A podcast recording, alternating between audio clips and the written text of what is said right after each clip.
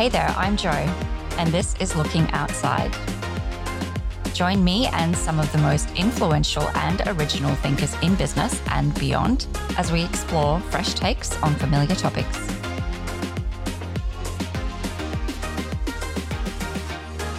Driving social and environmental change from within a business, particularly from inside of a big global corporation, is not easy. Many of us are proud to work for the organizations that we do, myself included, but we are also driven to aid in their evolution to better adapt to external challenges. And particularly for companies that have been around for a while, that push for greater responsibility can be challenging. Well, today I'm joined by someone who has succeeded in doing just that over decades at none other than McDonald's. A big, big, warm welcome to the show to Bob Langert. Hi, Bob. Thank you. Thank you for having me on your podcast. Thank you so much for saying yes. Now, before we get into the intro, Bob, I just want you to know that I have been trying to get you on my podcast for a year. You just didn't know about it because I've been with McDonald's for a year. And the very first thing that I did was buy Bob's book, read it, loved it. Um, it really, really spoke to me. And I, I've been dying to get you on my show ever since then. But I've only just had the opportunity to ask you. So thank you so much for saying yes. Well, I'm, I'm thrilled. I'm thrilled that you're interested. well, let's start with um, a little bit of an introduction uh, into who you are so that everybody else can get interested. Who am I? Well, uh, professionally, I started out just going to college, didn't know what I wanted to do. As a young person, I just wanted to change the world. I really did. I grew up in the 60s. I would define myself as a, uh, a child of the 60s in a positive way that, uh, hey, I want to change the world. I was too young to protest Vietnam and all, all, the different things going on at that time. But man, I, I saw Martin Luther King do his march in my local park in Chicago where I was raised. I was 10 years old. How many 10 year olds ride their bike to see Martin Luther King? And the way that he was treated so poorly, Martin Luther King later said it was probably the worst that he was ever treated. It was in Chicago. By the way, my neighborhood. Wow.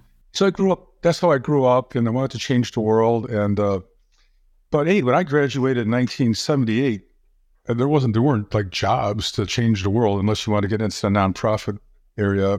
So uh, I ended up joining McDonald's in charge of truck drivers. And believe it or not, that led to being involved with packaging, which involved getting attacked. I, I ended up joining McDonald's, and McDonald's was the target of too much packaging. So I kind of fell into corporate social responsibility just when it was beginning to be a big thing for companies in the, in the late 80s. So, yeah, professionally, I definitely am so passionate about using business to change the world. I've seen it done. I've seen it done by McDonald's. I've seen it done by so many peers. And then uh, personally, I've just been a, a, person that wants to be um, active. You know, love tennis, I'm into pickleball now. I have two daughters, six grandchildren. and I want to keep up with my grandchildren. So try to stay in shape, be very active, and all that stuff. Six grandchildren, yeah, that would keep you busy. But I guess it would also kind of remind you, I mean, when you had children, obviously back then as well, but also particularly now, like the generation that you're, we are handing the world over to, and, and why so much of the work that you've been doing and pushing for is so important. I can tell you that's my uh, that's my dream. I will admit to you during my lifetime of working on with my peers and working with the executives. You know, in general, I would say sustainability's been short shrifted along the way. It just was not a big priority for so many American executives. European executives, I think that's eh, different in some other cultures around the world, but I think the United States has been sorely lacking with executives that see uh, sustainability as being kind of like a, a, key part of being a business. But I see it been shifting over the last 10 years. I'm really excited with the changeover of younger people taking over because uh, I think they're going to have a different mindset. Yeah, they definitely do. And I guess a part of the reason that the US leadership more generally across many organizations and industries, specifically in the US, are a little bit skeptical, hesitant to make any like drastic changes around sustainability for their businesses, at least from what I hear is because they don't believe that the consumer really cares. I think that if there was just like an obvious consumer demand or drive to spend more money on these things, it would be a much easier sell. So, do you find that part of the story of, you know, creating a compelling case for sustainability has been about communicating that people actually do care? They just might not be able to act on their values? I think you're uh, absolutely right. Even in my time at McDonald's, we did research on the consumer, and I think I think McDonald's probably outdoes most companies with knowing who their consumer is. And the McDonald's consumer in general is most everybody. And so you get a good pulse. We really had a hard time finding people that didn't care about societal issues. It was very, very hard to find people that didn't care. So, uh, and that's the global consumer. So it's always been out there, but there's not an immediate payoff to work on sustainability issues. They take a long time the the changing, you know, beef to be more sustainable, developing animal welfare programs, almost all the major things I worked on, the, the lifetime of working on them might take two, five, seven years to actually start them, grow them, mature them, et cetera. In most companies, you know, the CEOs change over what, every three years? They're not looking for the uh, long-term benefits. So that's what I, I think company, that's where a lot of leaders lack I think they see the research that this is important, but do they really want to spend their time and their capital and their you know money on something that doesn't have a short term return? So you really need to have more of a long term view. I do believe over the last five seven years, though, there's so many more leaders that are uh, are seeing the opportunity side, and that's how I define it. I would say up until five eight years ago, most companies looked at sustainability as being uh, something to be afraid of. Let's stay out of trouble.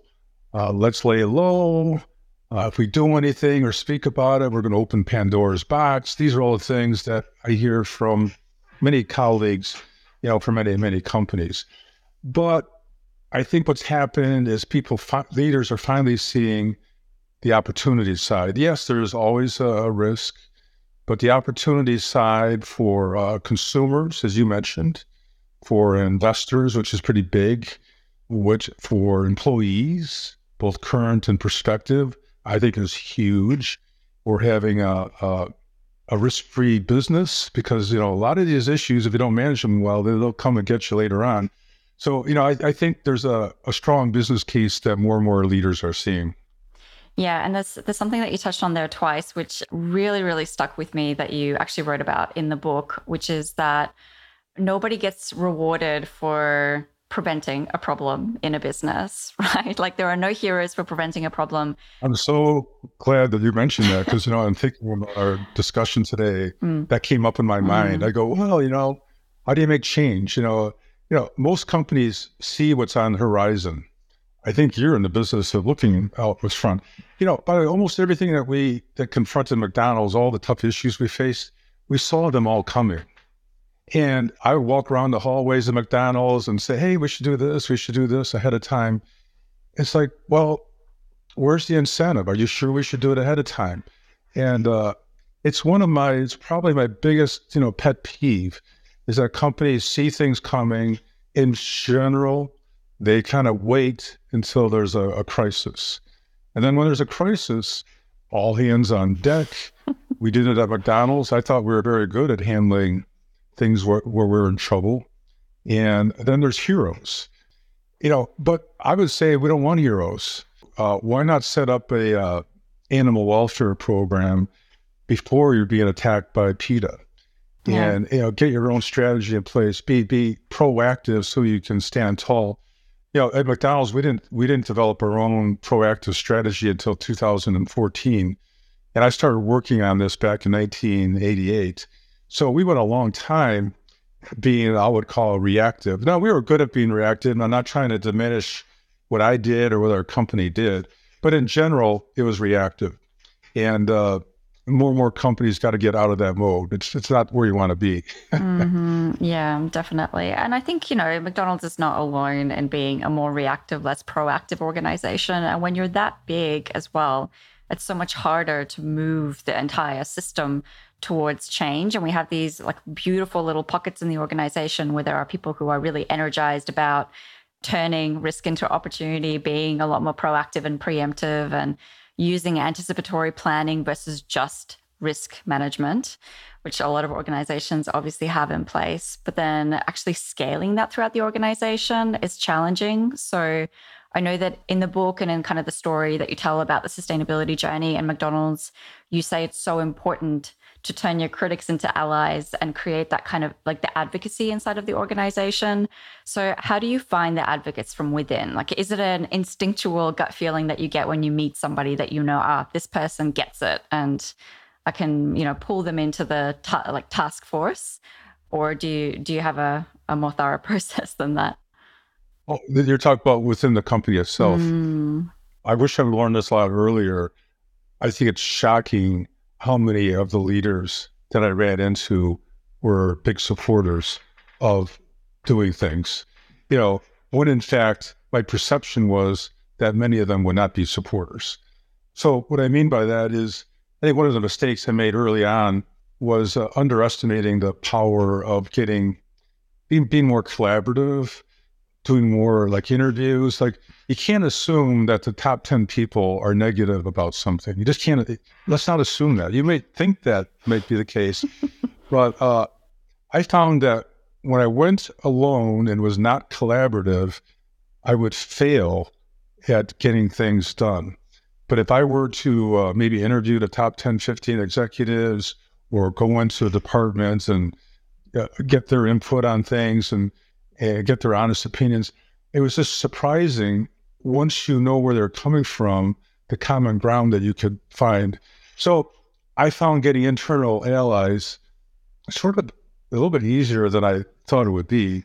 Although, hey, I, it, wasn't all, you know, it wasn't all, you know, roses at all. I still remember um, climate change. I think I was pushing developing a strategy on climate change probably as early as 2000 or so. And uh, I do remember we w- we had a, a, committee at that time that I would speak in front of of a lot of the uh, top managers and directors and some officers. I would say three quarters of them looked at me like I was crazy, you know, advocating that we develop a climate change policy. Or you know, this is probably at the time that the Al Gore movie came out, Inconvenient Truth, which in our company it ended up being a negative, not a positive you know, even for a lot of the world that maybe awoke a lot of the world. But I don't know. As you probably know, the history of climate change and people that don't believe it, it's not a good history. You know, there's too many people, too many companies, you know, fighting it. And uh, I, I felt that. But when you, when you feel the resistance, you feel like it's not there. What I learned is you, you just don't give up. You just don't give up. If you think something is worthy of being in the company, worthy of uh, being a policy of the company, you think it's the right thing to do. I would never give up on something until they told me, don't do it anymore, Bob, or when they fired me. That's how I always felt. So I was always an advocate. And if I couldn't get a climate change policy in 2000, I just kept at it, kept at it, kept at it until we finally got one. You know, so it doesn't come as fast as you want sometimes. But if you got a good idea, use every angle you can to, to, to, get it approved in the company. Love that. Love that. And I, I, love what you said about, you know, that people can surprise you. So don't make assumptions that people don't care and just find that common ground, ask questions, speak to people. I'll tell you the story here. This this is all about one of the biggest things I ever did to uh, create change in the company. Probably the number one thing that I'm that I really want to happen in the company was that we would have a, a sustainable beef effort now, there's a lot, I can't explain, you know, the vision of sustainable beef in a short interview here, but I figured, you know what, this is probably the most important thing McDonald's can do. You know, you, when I would talk to experts about what is a company could do to impact the world for better, you could choose a lot of different things, but certainly our impact on agriculture and beef leads the list for many, many experts. So I had a vision of, hey, if we could change animal welfare, if we can change you know, packaging to be more environmentally friendly, what if we actually could change the way beef is raised and have it scaled? Yeah, and so I had this big vision of doing this, And, and at the time, there was no definition of what sustainable beef was. You're, you're, it was just it was just more of a uh, a blind ambition, knowing that it's possible to do it.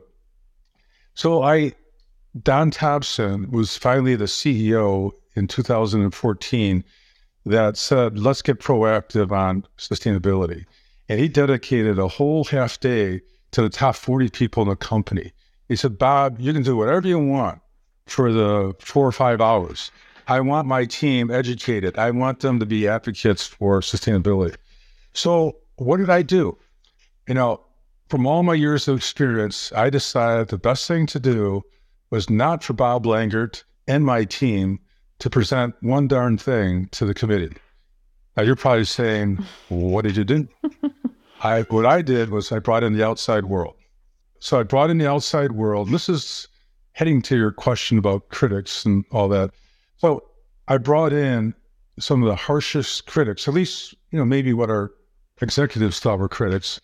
I brought in the, the head of EDF, the Environmental Defense Fund. I brought in the head of the World Wildlife Fund. I brought in the head of Greenpeace. I brought in leaders in nutrition and human rights. so, and I had two panels with an independent moderator. And uh, I just said, hey, we're just go all at it and get some honest discussion, et cetera, et cetera. Well, obviously, I planted a lot of questions, you know, with the independent uh, moderator. I mean, hey, I got to, I got to make something happen here, right? So I told the, uh, the moderator, I said, hey, at some point in time, this is the number one question I want you to pursue. If you were CEO for a day, you could change one thing that McDonald's could do in society through your business, what would it be? So all these 10 critics that we had, nine of them said beef. Beef is your biggest impact. Beef is your brand. You know, you buy a lot of beef. Beef is a big problem. You could help solve it, et cetera, et cetera. And the eyes of our executives, they just, they opened up. And then I remember a couple of the executives said, uh, "Oh, World Wildlife Fund, if we actually did something good in this area, would you give us credit for it?" They said, "Yeah, we'd, we'd, we'd praise you if you did," because you know our management thinks you know all we do is get beat up, and and are realizing these critics really are not they're not hateful critics that want to tear your business down. They're critics that want to actually like your business. They're willing maybe to work with you to make a difference. So it changed how they looked at it. And to me, it was the pivotal moment in which we got our executive team, because we have been working on trying to get approval for a sustainability uh, beef effort. And to me, that was like the last good straw. And uh, I remember the number two guy in the company, Tim Fenton. Tim Fenton was our chief operations officer. He was as uh, gritty, hardcore, kind of curmudgeon, he's an operations guy. Let's get stuff done from New Jersey. And he comes to me outside the bathroom. He goes, Bob, man, this sustainable beef stuff, it is really cool. Let's do this. so anyway, I thought that was really a, nice. uh, a cool thing. It was just a great benefit bringing critics in. I mean, I could tell you story mm-hmm. after story. Is that when you collaborate and bring people in with a different way of thinking, you know, supposed critics, almost every time your eyes will open up. If you collaborate, you know, there'll be mutual benefit. You each learn a lot. And uh, it's a very powerful thing to uh, go to suppliers with uh, environmental scientists from EDF at your side. Can you imagine us going into our packaging suppliers and here's EDF with McDonald's? Or on beef, we're teaming up with World Wildlife Fund, going to suppliers like Cargill saying, hey, we want to change how beef is produced and raised it's just a, a powerful thing. So it can be turned around from a, a negative to a positive. Yeah, absolutely. And you can use that to drive tangible initiatives that can turn the company around. I think that sometimes when you bring the outside in, uh, and I see this big pull from organizations now where they want more of that, they want to be less insular. They want to get that exposure from the outside voices, which is great. But then sometimes it can feel like you're just opening yourself up for critique and nothing else. But I think what you've shown in particular with the initiatives that you've run through McDonald's is that you can instigate change off the back of it, really positive change. And I, I love how you say that the change happened a lot faster than what you even thought that it would. And the scale of that change is just tremendous. Well, you summarized it well, but there's one other thing that you get out of this, which is truly important. It goes back to something you said earlier. You know, for sustainability to be uh, sustainable in the corporate world, and we're still, we're still, you know, things have been proceeding really nice. I mean, if I look at my 35, you know, uh, arc in this area where it was very reactive before, and now it's, yeah, on a scale of one to 10, if it was one 35 years ago, yeah, we're at five or six now. But hey, we're not at six, seven, eight, or nine. You know, it needs to be, you know, more accepted and and so on. Companies need to get credit for what they're doing. And companies struggle with how to communicate or use marketing to tell the story or share the story what they're doing for the good of the world. And yeah, most companies are very afraid to do it. And there's a lot of good reasons to you can you can do it in a wrong way easily.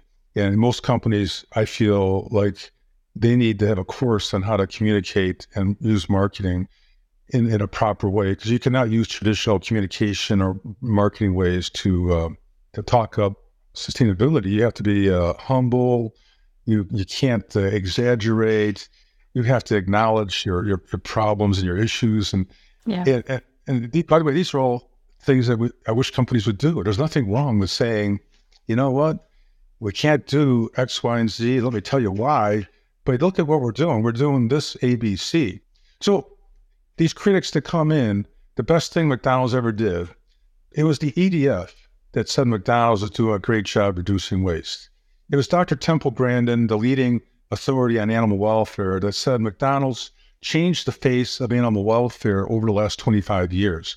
It was the World Wildlife Fund that said McDonald's is, you know, using its great influence and power as suppliers to change how beef is being produced. Now, when people hear that, there's a good chance they're going to believe it. But if they hear, you know, Bob Langert say that, you know, some sort of corporate uh, uh, suit, I don't know if they'll believe it or not. You yeah. know, uh, I want them to believe me, but mm-hmm. you know, I, I, just really think it's one of the chief ways to achieve uh, credit and w- the ways to uh, communicate to your public. Yeah. I'm so glad that you touched on that because I actually had that written down as a question for you, but you've just answered it. But it's very much linked into this thing about being in the corporate side, really deeply caring about sustainability and wanting to drive that change and make that positive impact from inside of the organization, knowing fully well that you are one of the corporate suits. You're living a very comfortable life. You are, in many cases, in most cases, not fully objective because you need to make sure that you're always keeping in mind the company's best interests.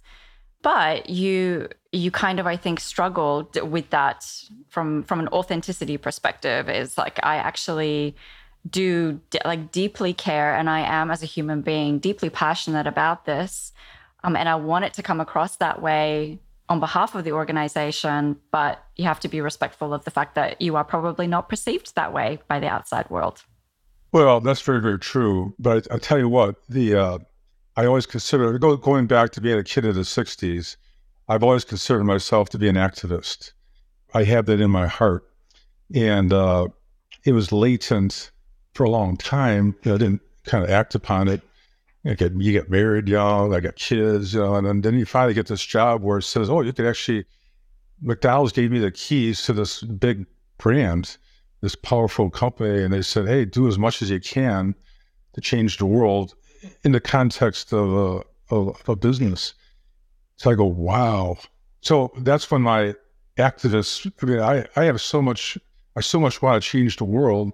But the key here, and this is what I advise the, the people that work for me, and yeah, you know, having the passion to do this is sort of a natural, at least for me. I mean, it's just like it's what I would be I feel so good about. I mean, when we would change the world through whatever we did, the feeling that I would have, it would, it would just be, I'm not sure how to describe it. It, it was like a, the biggest high you could ever imagine. so you're so happy, you know, doing, you know, work like this. But in the business, I always thought I had to be sort of like a secret uh, business activist. so in the business, I always wanted to be perceived as a business leader first. I'm not going to be, you know, because, you know, you could be too emotional. If you're too emotional, too passionate, you know what? In business, I think you're going to be, uh, you're, you're not going to be respected as much as you should be. So I would try to always tame that. And I, I would always try to bring honesty and logic and business cases. I have this motto of uh, passion, persistence, and patience. We talked about the the passion, but I think you know when you think of persistence, you, you got to stick with it, but you got to be patient. So being for people that want to change the world, you want to have it happen today, don't you? Mm-hmm. you, you, do. You see, you see the changes have to happen today. Yeah. But the reality is, you have to work within the company, which is it's, it's the right thing to do. You, not everybody in supply chain or in operations, they're not where you're at. They're in the four walls of the business. They're they're working on toasters and the next marketing plan for a new sandwich. They're not thinking of the things that I'm thinking about. I can't just push these ideas on them. But I think if you can enter their world and bring it in in a, a, a, a logical way, you can make a lot of things happen. Yeah, definitely. I love that. Passion, persistence, and patience.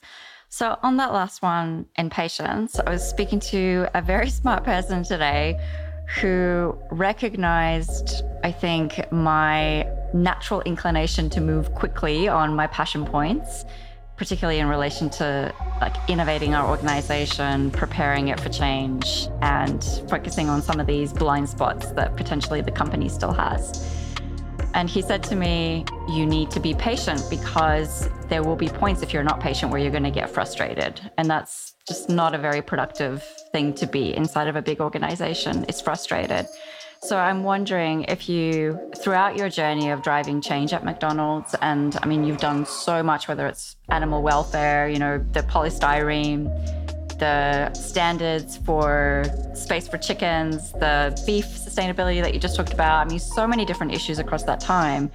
Did you ever have a point where you were just genuinely frustrated? And how did you work through that?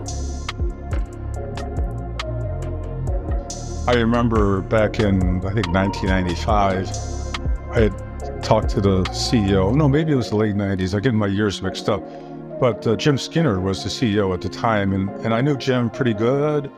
He was a supporter of our environmental efforts. He was a very good leader on, on nutrition, a tough issue for us, by the way. Nutrition probably still is. And uh, I said, "Hey Jim, we need a we need an environmental policy. We just can't be scrambling all the time, being reactive." You go, "Hey Bob, that's a great idea, but you know what? I'm not the decision maker on that. You have to go to Ralph Alvarez, he's our COO. It all falls underneath him. So I go to him. I did a big presentation about what our policy should be. I mean, I must have spent gobs of time on it. Uh, he didn't look at it ahead of time. All he did was talk about how his uh, he talked his daughter out of getting a Prius because there wasn't a good rate of return. He was a financial guy, and uh, I left the room. He had zero interest in what I gave to him. Yeah, I was very very disheartened. But you know what? As I said before, I would just be uh, disheartened for a, a, day or two. and just got my. I envisioned working at McDonald's uh, a long time. I mean, my vision was I was just going to keep at it. And if it took a year, if it took two years, if it took five years. I mean, I always thought I'd be there.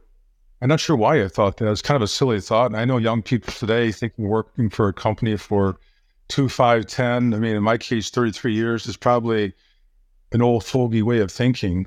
However, that type of thinking is very good mm-hmm. for what I did because uh, I was not looking for quick wins.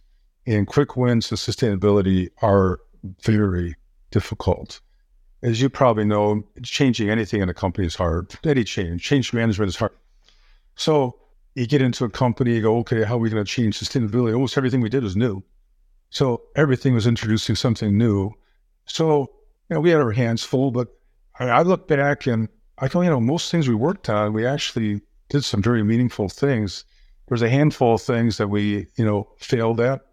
So I don't know. I, I still think McDonald's is a good, good case study for if you put your mind to it. The culture is good culture. McDonald's is a, is a company that cares. I can't tell you how many times I've heard in meetings about what is the right thing to do. And I just think that's a great question. I'm so glad it's being asked. I just read a I just read a book By the way, I recommend it. It's a nice reading. It's called The Watergate Girl. It's it's about one of the lead lawyers that uh, prosecuted the Watergate burglars, and it's a really really nice read, by the way. And uh, the the Watergate girl, she was uh, just relentless. Uh, by the way, you know, she was the only uh, female lawyer at the time. Hmm. Uh, she was criticized for how she dressed, and you know, the, none of the men were criticized for how they dressed. Uh, but she was just uh, relentless in how she went about her work, and uh, it just it just reminded me of the the kind of that this patience and persistence mm-hmm. and awesome and passion that you that you need to have. Yeah, and I'll, I'll definitely drop a link to the book into the show notes. Um, uh, we'll definitely grab a copy. It sounds really interesting. Um, the change management piece, I think, is really, really critical. So, do you feel like the change management in some of these topics is harder before you get actual change to happen? Or is it sometimes also after because people then have to adapt to a new way of working and thinking? I think they're both because uh, a lot of times changes are made and actually changes aren't made. I mean, it's it's one thing to say you're going to change; it's another thing to change. But I think implementing change is uh, sort of hard. But I I think if you have the attitude that you can handle I would have much of my team come back frustrated. Earlier questions, believe me, I, I could give you uh, dozens, if not hundreds of times where people that worked for me would come back. I'm frustrated. We're not getting anywhere. We're taking steps backwards. And uh, I would always say, well, yeah, yeah, we've taken about two steps backwards over this you know, last six months. But we've also taken, you didn't notice that we've taken three steps forward. We're, we're gaining a little bit yeah. here and there. Mm-hmm. And if you add that up over the course of one or two years, all of a sudden you have different changes and policies that are that are very, very possible. So change management requires the leaders to be uh, very persistent, to be very, and this would be my thought, would be uh, it kind of starts with uh, trust. So, you know, I would ask anybody, well, I would say, are you, the people you work with, do they 100% trust you? And, and in order to deliver trust, they have to know who you are, why you do what you do, and do you always deliver on what you say. Now, you don't have to be the smartest person in the world to be 100% trustworthy. And then, you know, everybody has good ideas. So obviously, if we want to change the world with a climate change policy or an animal welfare program, you got to have a good idea. But having the good idea to me is the uh, easier part now you have to get out there and you know uh, use your influence. I would say that's the other major word, the major thought that would have your listeners think about is how they could influence. Now, there's no when I was thinking of like for this interview, it's like, well, what do you say about how to influence people? Well, to me, it's like when you go play a game of chess, how many moves can you make in a chess game? Is it like millions or something like that? Well, that's how you can influence people. There's so many tricks of the trade to try to influence people, getting to know people, having good relationships with people. Because uh, I always thought almost everything I worked on, every bit of change I made, I was working with people that I had already knew for several years. So I can't tell you how much better it is than going into some office like blindly. I don't know you, you don't know me, yeah. and I'm going to convince this person to change and spend time on something. Very, very hard to do. So developing uh, relationships, I think having a, a sense of uh, empathy is very important for at least the type of leadership that is in sustainability. Sustainability is a, a lot about the leadership. I would often say that, oh, I had a great title. I was vice president of corporate social responsibility and sustainability. That sounds great, which it was, by the way. However, I didn't have any authority to change anything. I mean, I was not in charge of purchasing. I was not in charge of operations. I was in charge of marketing. I, I was not in charge of really anything. So you have a lot of uh, power and influence, but no authority. So you, you really have to lever all these little tricks that I felt like I learned over the years to uh, try to influence people.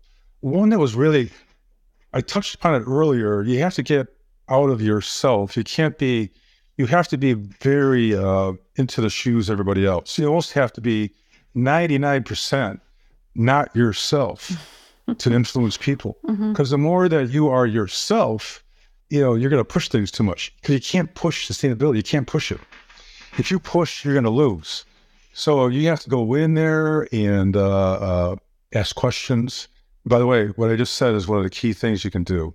Just, I'd be at meetings. This one guy told me, the guy that was head of uh, uh, marketing research, a really smart guy. After one meeting, I'm not sure if he, was just being a mentor. I, I, I bless him for what he told me because I think he saw me being too much of a um, maybe telling people what they should do. So afterwards, he told me, you know, Bob, one of the best ways you can get a message across is asking really good questions. So if you ask really good questions, and, and by the way, be one of the first people to ask questions, it's really interesting how the dialogue can open up towards people being open to whatever change you're looking at.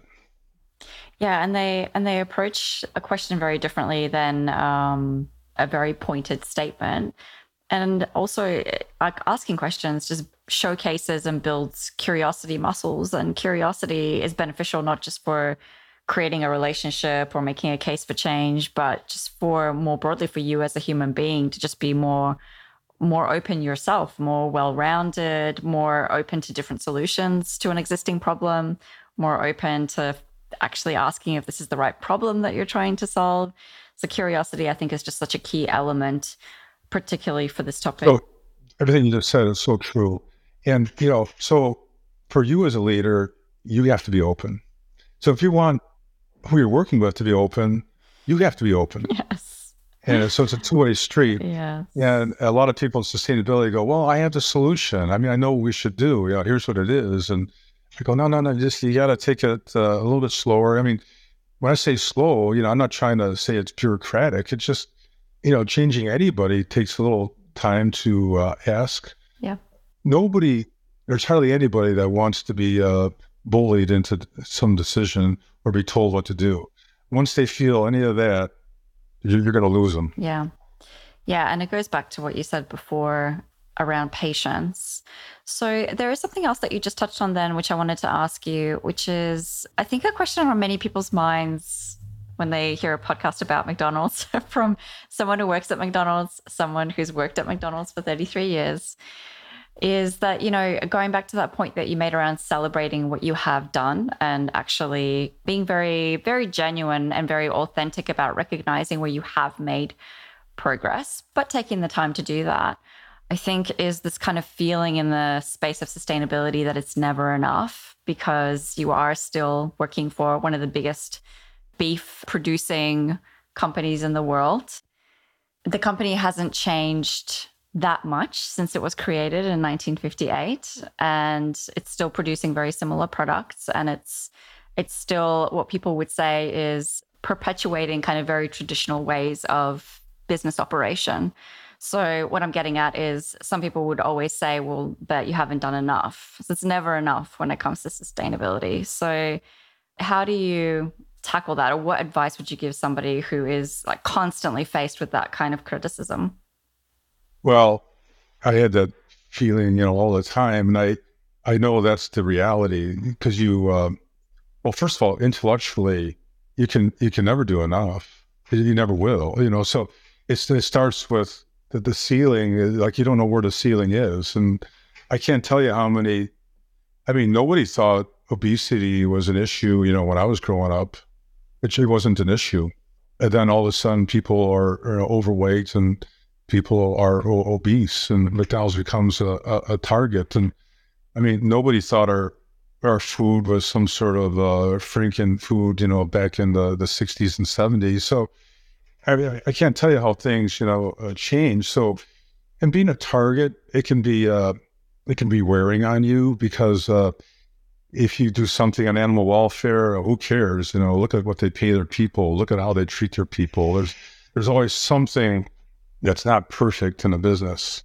Yeah, you're you're you're in this game of you know like choices that you have to to make. Given the cards you're dealt with, you're still in a business that has to make money, and there's nothing wrong with that. When I was growing up in sustainability, they talked about uh, people, planet, and profit. You know, that's that was defined as sustainability early in my career, and I've never forgotten that. And we can't forget about profit is not. There's nothing wrong with profit. Yeah, companies aren't going to be able to do what they do. You know, should companies do more with their profit? Yeah, I think I think they should. You know, I think they should do more with sharing their profit, maybe in different ways.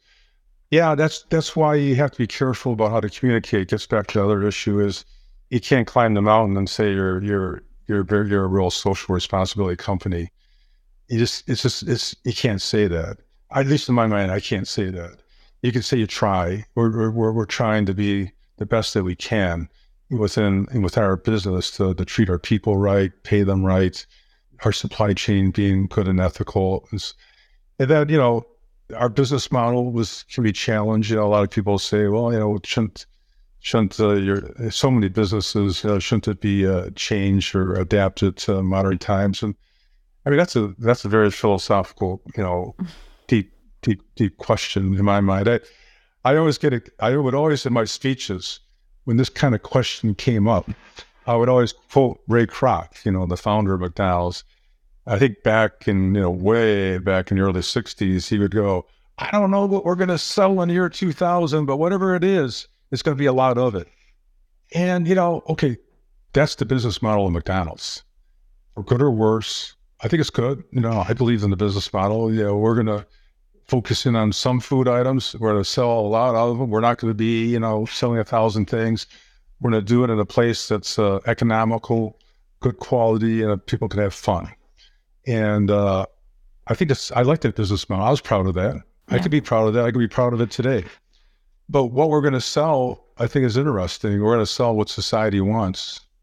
And uh, people would ask me, "I said, well, aren't you afraid that uh, you know people people want veggie burgers? People want more veggie options. Isn't that a threat to your business?" I go, "It's not a threat at all. If people want to buy veggie burgers at higher volumes, we'll be the first one to do it. If they only buy it at lower volumes, we'll be very slow at doing it. So, you know, are are more veggie veggie options better for the world? They absolutely are. There's no doubt that the more, you know, vegetables and fiber and fruits that people eat, the better off we all are. So obviously, you know, I'd be a proponent of doing that, but you have to be able to sell it. So, you know, and sell it at high volume. So no, I think what the future, if, if the world wants different types of food, I, I, I think McDonald's can deliver on it. And I, I hope that the demand is there. You might ask, well, what comes first? You know, I mean, hey, the Apple phone, you know, nobody asked for the Apple phone. Steve Jobs, you know, put it out there. So I don't know. I, I tend to think in this case, there's got to be a, a, a, real demand, especially when it comes to how people eat. You know, one company can't change you know, what does the average person go to McDonald's maybe two, three times a month? You know, we're not gonna we're not gonna change the food industry, unlike a tech company that can put out something like Google or, or Facebook or an Apple phone. I don't know. It's different to change people how they.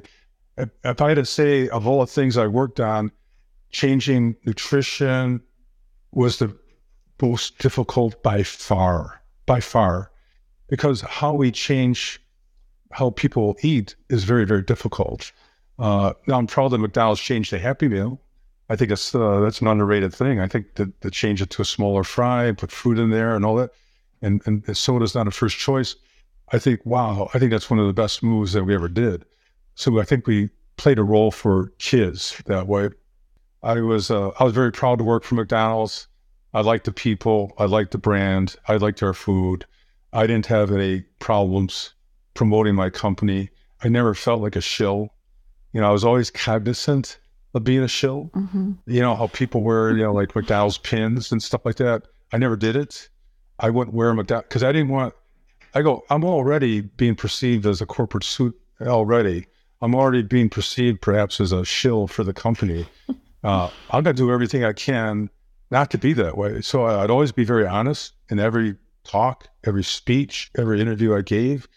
There's nothing I said that wasn't the absolute, you know, truth. Yeah, and I think you still are proud to have worked at McDonald's and to be a part of the legacy that you've left behind. I think that's very, very evident. And I think that if you care for, about sustainability and you work for a company, then you have to be proud of that company. Otherwise, your standards just wouldn't allow you to work for it. So I believe in the company as well. And I believe that the company is doing good and is a good company. And that, you know, from the inside, you have these people who are passionate, persistent, and patient who can, uh, you know, drive slowly some of this change to help the company to continue to be successful into the future while adapting to the external pressures in the world. So I think there's um, a lot for everybody, not just at McDonald's, obviously, listening, but also from other big organizations. And I connect with these people all the time who are trying to create that kind of movement from inside. Who can learn so much from um, from your story, Bob, and, and everything that you've well, done. When you, when you add up what McDonald's did during my career there, I guess I'm always one to see the world as it is, and then like how you can make it better. You know, am I going to argue whether people should eat meat or not eat? Well, the reality is, you know, people are eating a lot of meat, and uh, so the, in the meantime, I'm not going to argue against that. And let's make meat eating as you know nutritious as we can, as safe as we can, and uh, environmentally sound as we can, as animal friendly as we can. Yeah. Uh, given the realities of a business. Mm-hmm. Yeah, and not make people feel bad about their lifestyle choices. So that's not the business that we're in, right? Is making people feel like they're they are a bad human being. They are living in the same world that you are, and we all have. Well, choices. this is where I see. Uh, this is where I still see the untapped potential for companies.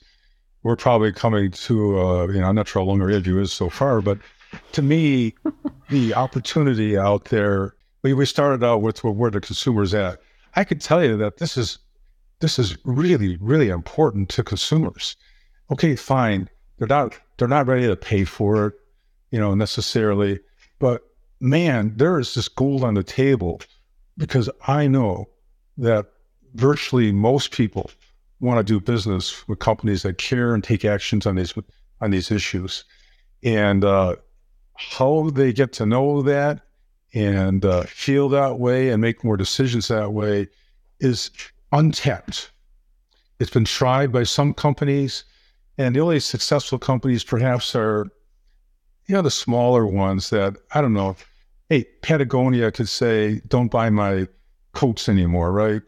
I remember in my early days, the Body Shop, you know, did stuff. Or, but but these are just these are small companies. I'm talking about Fortune 500 companies that will see. I'm convinced this is going to happen. They're going to see more and more opportunity to fit it into their marketing and communications, but they're going to reach the consumer at a level that people aren't reaching today. Right now, you still see you know, all these companies, you know, especially in technology, they're they're reacting. I mean, I'm shocked. Like the electric car, who would have thought the movement on electric vehicles would be so big? I mean, I never thought when I was younger that today, supposedly, we're all going to transition to electric cars. I think over the next 10, 20 years.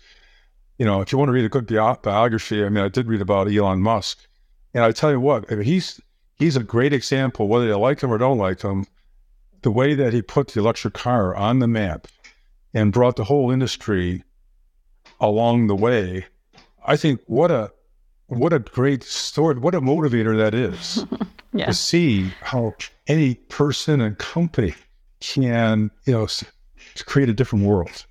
Yeah, and do so by listening to those, you know, small signa- signals on the fringes and by looking at where the world is headed. So marrying the consumer, bubbling consumer desire with the external pressures of the environment, and then creating something that also is like a beautiful looking car, highly attractive, very functional, very technologically adaptive. I mean, just like a, a beautiful story of that. And I think that you're so right. It's um it's so important to almost like just de- like decouple some of the things that we're seeing based on our own personal perceptions of like who Elon Musk is today actually just go back to really great case studies of change and where change effective change has happened and look at that quite objectively Yeah, I think the, I would I would hope that the McDonald's of the world and other companies can uh, be motivated by that because you know companies need to change.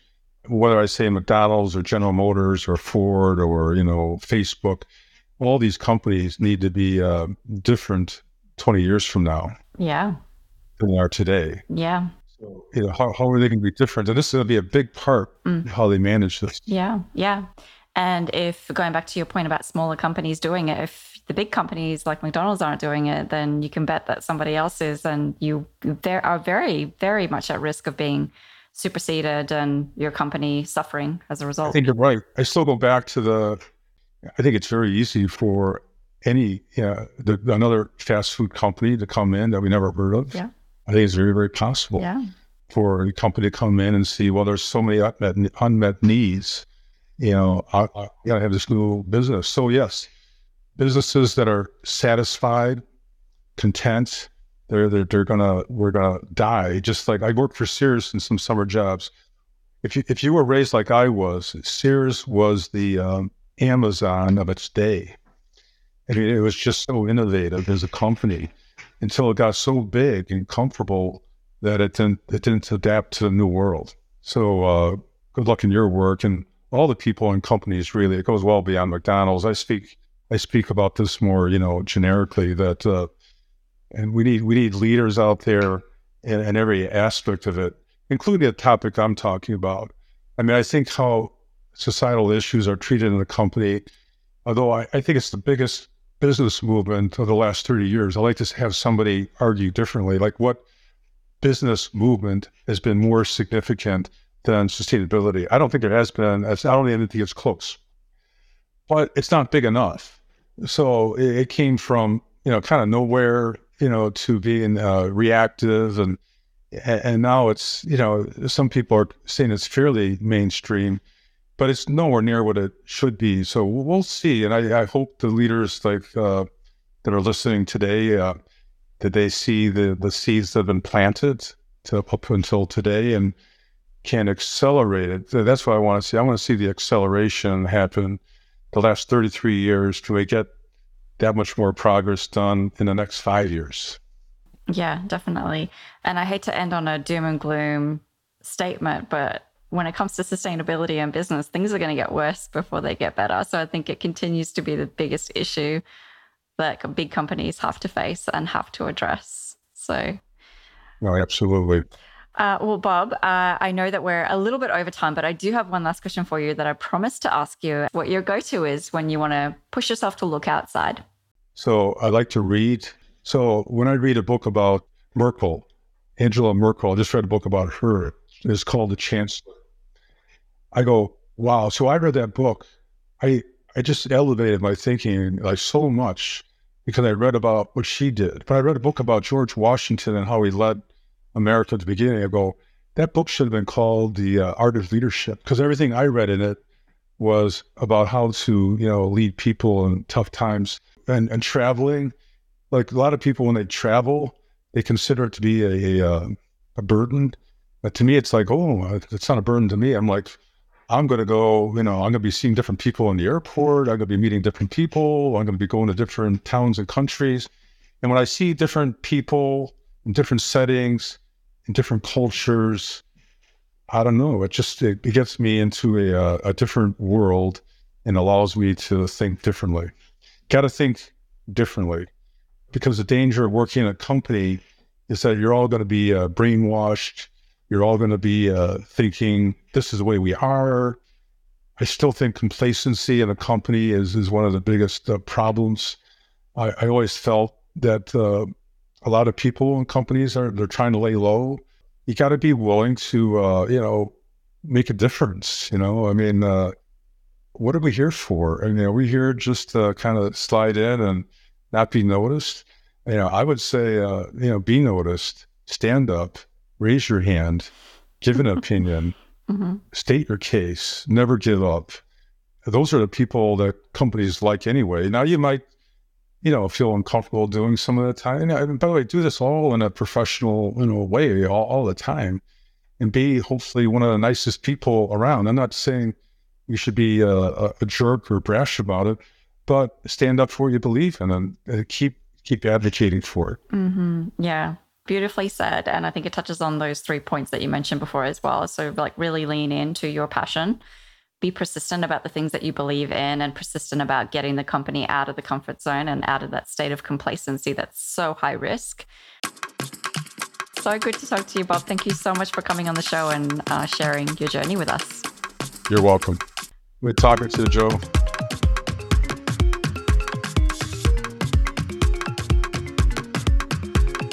Thanks for listening. If you enjoyed this episode, please rate, review, or share the show, and I will see you next time. Until then, keep looking outside.